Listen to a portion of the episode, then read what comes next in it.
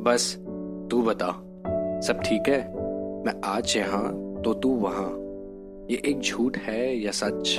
एकदम दूध में पानी जितना, या फिर चाय में कम चीनी जितना? ये एक झूठ खुद से ही है, या फिर लोगों से? अक्सर लोग बड़े खूबसूरत से घर बनाते हैं। अच्छी सी एक बनावट, उसकी सजावट, और लीपा पोती कराते हैं, ताकि एक आलिशान सा पीस सबको दिखाए। लेकिन इसके लिए काफ़ी खर्चा, मेहनत, सब कुछ होता है। लेकिन इसकी अपनी एक बड़ी चर्चा भी होती है। अक्सर हम रहते कहाँ हैं, पता है आपको? हम रहते हैं अपने दिमाग के अंदर। हम रहते हैं लोगों के दिलों में, जो हमें जानते हैं। हम रहते हैं उनके ख्यालों में, और कुछ फिजूल से सवालों में, और कई तो बवालों में। हम इतना खर्चा करके, इतनी मेहनत करके, वो एक मास्टरपीस बनाते हैं, ताकि लोग उसकी तारीफें करें।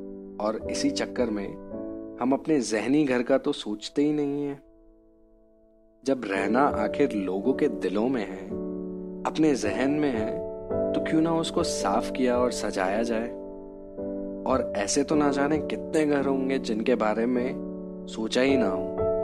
तो अब आप बताओ हम कितने घरों में रहते हैं?